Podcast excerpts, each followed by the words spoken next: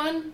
Welcome to the Funky Pharmacist Podcast. This is Sarah. I'm with Hillary, and today we're going to talk about vitamins and The importance of choosing a correct brand, yeah, a thanks. good brand. Yeah.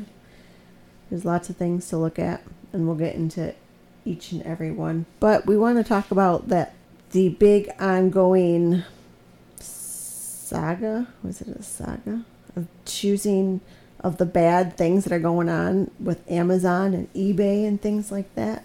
Mhm. that there's a Forbes magazine did a I don't want to say a study, but a study that over 25 of supplements, 25% of the supplements that they sell are counterfeit. It's crazy. So, so counterfeit could be that they're bad, they just don't work, they're expired, and they have a different label on there. What were they stored in? Are they inactive now? Because if a probiotic was not refrig, some probiotics they're not refrigerated, then they kind of are bad and they won't work. So the FDA only tests one percent of the sixty-five thousand supplements out there, and it's a hundred and twelve billion dollar industry. So it's a big industry to keep track of. There's a statistic out there, and I think it's a little older. I mean, nowadays I think it's probably a little bit more. Uh, but 50% of Americans take a multivitamin, and one in five take a supplement, which I dare say it's probably a little bit more. On the same page as Amazon and eBay, if you see a vitamin that is notoriously um, at an unbelievably low price, World Customs Organization did their little background study on that and said that number one, it could be dangerous. Number two, it's probably useless, expired, as I mentioned, and it's just relabeled. Or number three, it's stolen on the black market. And then if those are the case, then you know that there leads to a whole other host of issues. Are they harmful? I mean, do they carry heavy or heavy metals? What are the inactive ingredients in there? The quality, um, if there's shipping and handling regulations that are not being followed, specifically like cold chains. I know in pharmacy that I think it's the FDA, they in the state, I believe, really crack down on from the raw ingredient all the way up to the top to the pharmacy. It's traced. They know where it's coming from or going to, and in a way, it should be like that with supplements. And the good companies, I believe they do that. The the more reputable companies. So that's one less thing that we have to think about. And then we want to make sure it has expiration dates, not manufacturing dates. But there are some products that are made by the reputable companies that do have just manufacturing dates, but just know that if you're going to buy something with no expiration date, what company it's sold by.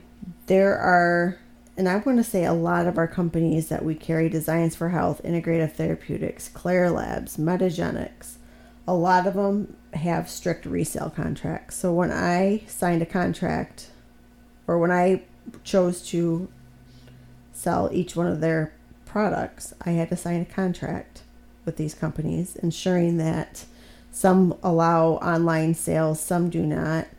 Some um, they want you to have a health professional license to sell them. And then if they find out if they're because if you go to Amazon, you can buy some Metagenics products on Amazon. Same with Designs for Health and things like that. So know that the companies that are doing that are doing that unlawfully, and they're not able to do that, Or it could be counterfeit. or it could be counterfeit. Not knowing what you, yeah. So these companies devote time and money into development of studies to protect their brand and re- reduce distribution channels. They have their own little departments who investigate these people. So I came up with some key points to consider when choosing a multivitamin. Number one is it USP verified. So on the seal, I believe uh, Kirkland brand from Costco, you can they have the USP seal on there. The uh, is it Nature's Made Nature's Made. that you can find most likely anywhere uh, that has the seal of USP. So USP is the United States Pharmacopoeia, and it's an independent organization that tests the ingredients for potency and expiration. So if that's on there, you kind of it's got a little cross check, you know. There's also you want to make sure that these companies are abiding by good manufacturing practices. Prescriptions are held by this as well, and as should most supplement companies. But that's where the FDA regulates and they assure the identity, strength, quality, and purity of the products by requiring that manufacturers of medications or supplements adequately control manufacturing operations. So when someone does that, and it's kind of like us too with compounding, except it's not called good manufacturing practices. Um, it's kind of like the same regulations, but it include it establishes strong quality management systems, obtaining appropriate quality raw materials, establishing robust operating procedures, detecting, and investigating product quality deviations. So if there's recalls and such, they're able to um, do that properly and maintain reliable testing laboratories. Another thing is the location of manufacturing. Most products that we carry are manufactured in the United States, so that's good. There's Consumer Lab Independent Testing Group. That's all. That's kind of like a USP thing too. They uh, it's like a third party testing. There's NSF, which is a third party cert- uh, certification and that's put on by the Public Health Safety Organization test. So it tests label claims, toxicology, contaminants, heavy metals, things like that. So they're not going to, these companies aren't going to come out and just say this. It's not going to be on their label. The USP is, but, and GMP, the good manufacturing practices may. But you might have to go to their website and look at their standards. If they're proud and are doing things legit, they'll most likely have all their testing standards. Right. If they're going to spend a lot of money making sure that they're they are you know legit, then they're going to promote it. Correct. Yeah. Another thing is, and this is more of a I don't want to say personal thing, but reputable companies. I don't want a company that has any pharmaceutical ties nor big corporations because they're all at that certain point they're all about the money and maybe not the quality and the research that puts on the backside of things for their products. So, for instance, Metagenics, they make Estrovera. There's a lot of research that goes, and that's for um, menopause, hot flashes, and things like that. There's a lot of research and a lot of studies behind that. And most big companies, that's not their goal. They don't, their goal is just to make and put it out there and make money. Make money, not do testing. So that's my personal thing. And then companies that use scientific evidence as part of formulations and ingredients and therapeutic amounts. So kind of like the same thing as I just mentioned, the Estrovera, and there's there's tons of them out there. And then there's a standardization and a non-standardization. And I'll get this I'll get into this on a different podcast, I think. But we want something that is standardized. So something that the company can guarantee to the consumer that we're getting a product in which the chemistry, when we break it down, is consistent from batch to batch. So that's a whole different thing. But just look on when you look at the label, you want to see standardized herbs or standardized whatever. Those are my big key points to any of that. So we mentioned Centrum. Centrum had a lawsuit in 2012 because they were calling it Centrum Complete and their argument was there was nothing complete about it because a lot of their products or a lot of their ingredients contained way less than the recommended daily allowance, so the RDA. And that gets us into a whole different thing because the RDA, so it's uh, the percentages on the back of that, are 70 year old recommendations. So I think in the 50s, the RDA came out and I downloaded it online. It was very interesting and it's I don't know I want it's several hundred pages, if not a thousand pages, if I can recall. But it's all based on the food in the 50s and our lifestyle. Lifestyle, exactly. That's the exact word I was looking for. And so it was good back then. So back in the 70s, they did a new edition of it. Either 70s or 80s. They did a new edition and since then they have not updated it. So there is there are fruits and vegetables. I'm going to compare them. Broccoli. So in the 50s there was 130 milligrams of calcium in that. In the 90s there was 48. So it lost that much. due to soil change and the way we process things and GMO and all that. Uh, chard was 105 back in the 50s of milligram of calcium. Now there's 51 milligrams of calcium. And this is per edible, 100 grams of edible portion size. Sweet potato, back then it had 0.7 milligrams of iron, and now it's 0.59 milligrams of iron. So, because we're not getting the nutrition that we can off the food, then I think it's probably time to up our recommended daily allowances in these vitamins. And the more these reputable companies, they've they've recognized that their their RDA percentages are way higher than than most. So I think that's an important thing to to choose. And I think some people argue that not everyone should be on a multivitamin unless you're keeping track and you know what you're eating and you're yeah well we we deal a lot here with you know we um, have several people we work with all the time that are health coaches and um, nutritionists and things like that. And there are some that would say that if you ate really really well and if you ate the rainbow per se you might be able to get it. But it's kind of hard to, to see that with those stats. Maybe you know 50 years ago or 70 years ago you could have but now i think it's um, it'd be very difficult. Going back on the centrum thing too i think it's important we didn't touch on this yet um, absor- break, absorption breakdown. and breakdown So there was this, I've seen this x ray out there that it was after three doses, three days of Centrum. And it was uh, it was an x ray of a colon, and you could trace the Centrum tablets that did not dissolve or and, uh, get absorbed. It, I mean, it basically passed through the colon. And I think the reason why it's so packed with inactive ingredients and poor soluble fillers and forms of vitamins that I mean, you'd have to have a good digestive system to break that down. That falls into what we're going to talk about now, which is improper absorption, preservatives, food coloring, and then the excipients. So we're just going to take Centrum, for instance. Their magnesium is magnesium oxide, which I'm not saying that's horrible, but when they choose their vitamins, and this is my personal opinion, I suppose, it's the least absorbable and the cheapest form. So magnesium oxide's in there. That's the least absorbable and cheap, cheapest form of that. They have iron, which is ferrous fumarate. That tends to cause constipation. I tend to recommend ferrous bisglycinate because it has less GIS side effects, easier on the stomach.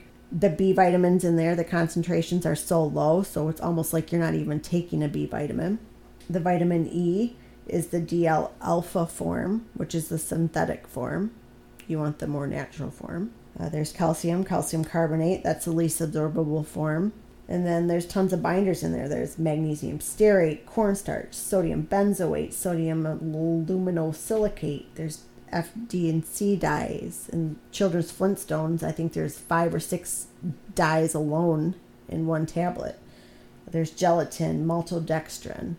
So there's tons of fillers that are not necessarily needed. So I guess do your research, and we'll come up with something uh, in the future. I think I want to do something that compares all forms of vitamins, and maybe just a podcast of A through Z on vitamins, and explain the importance of which one to choose and which ones.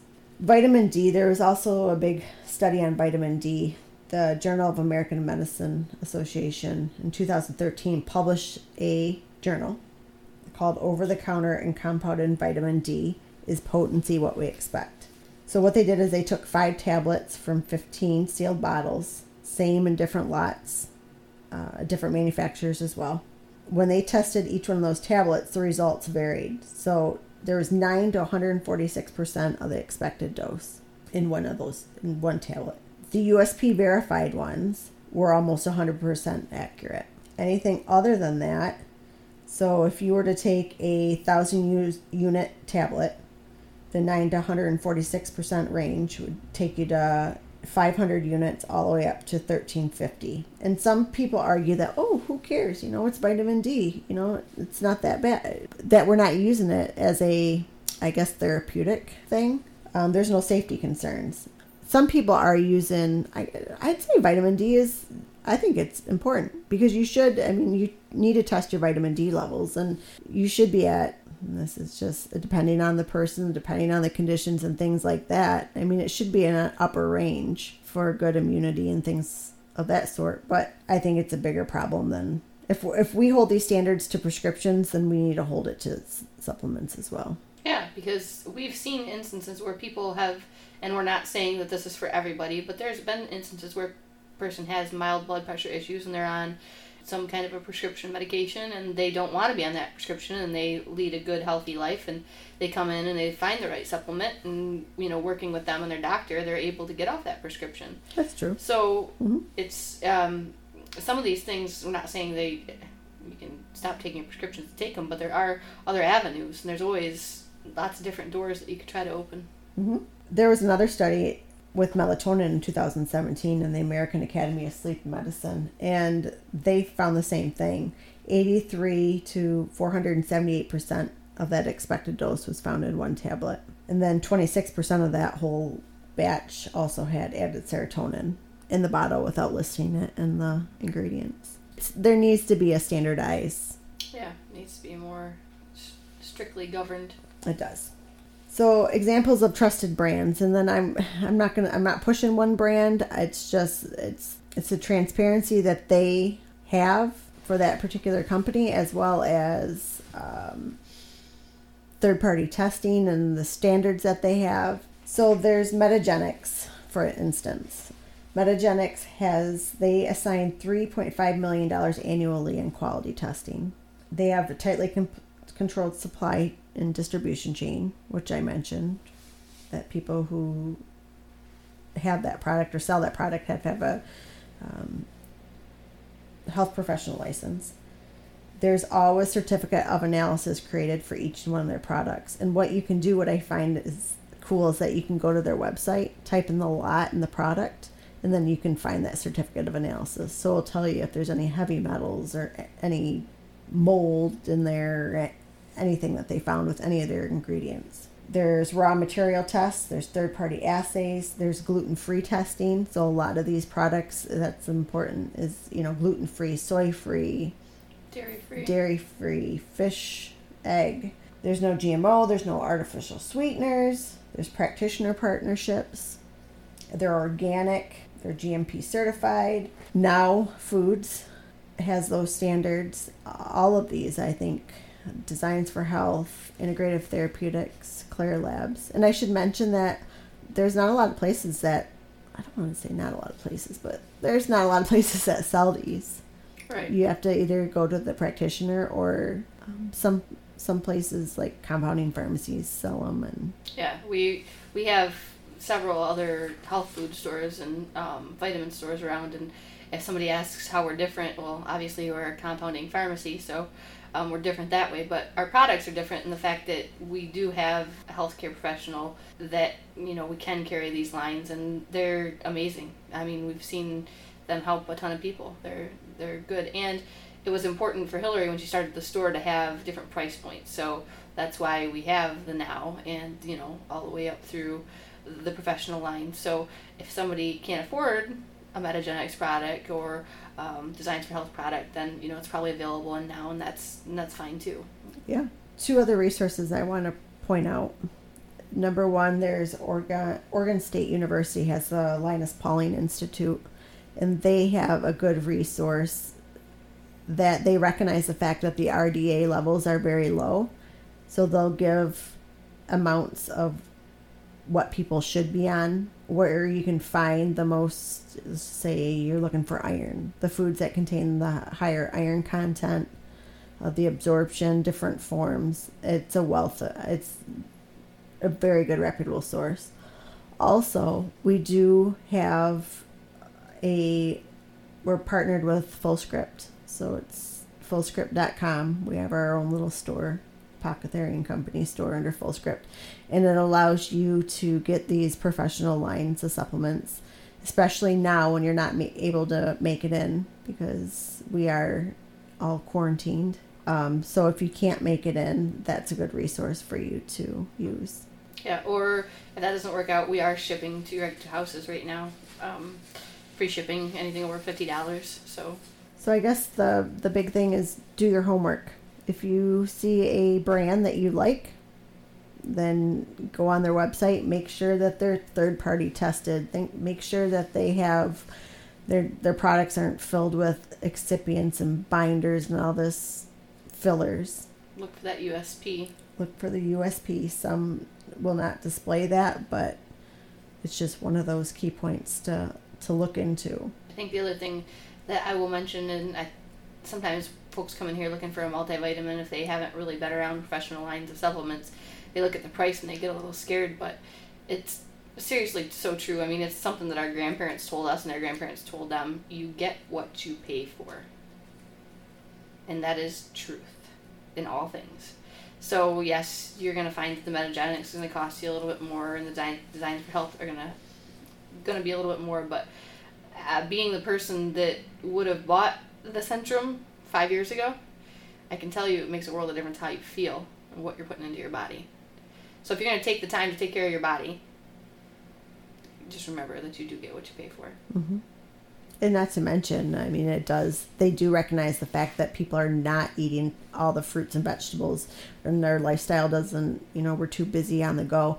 And most of those, I mean, they carry the, they put phytonutrients in there. They, they put in the nutrients from the fruits and the vegetables in there so we can, Right. we can get those. So I think that about sums it up for vitamins. Uh, if you guys have any ideas of future podcasts, we're looking for ideas because we were planning on collaborating with all these amazing um, Practitioners. practitioners and we had some stuff lined up, but unfortunately, I don't think that's going to be happening for the next month or two. So we would like ideas. If you have any ideas and stuff you want us to discuss, talk about, learn about, send them our way. We'll be glad to look into it and see if it's something we can do. So I guess we'll see you guys next week. Thanks for listening. Thanks.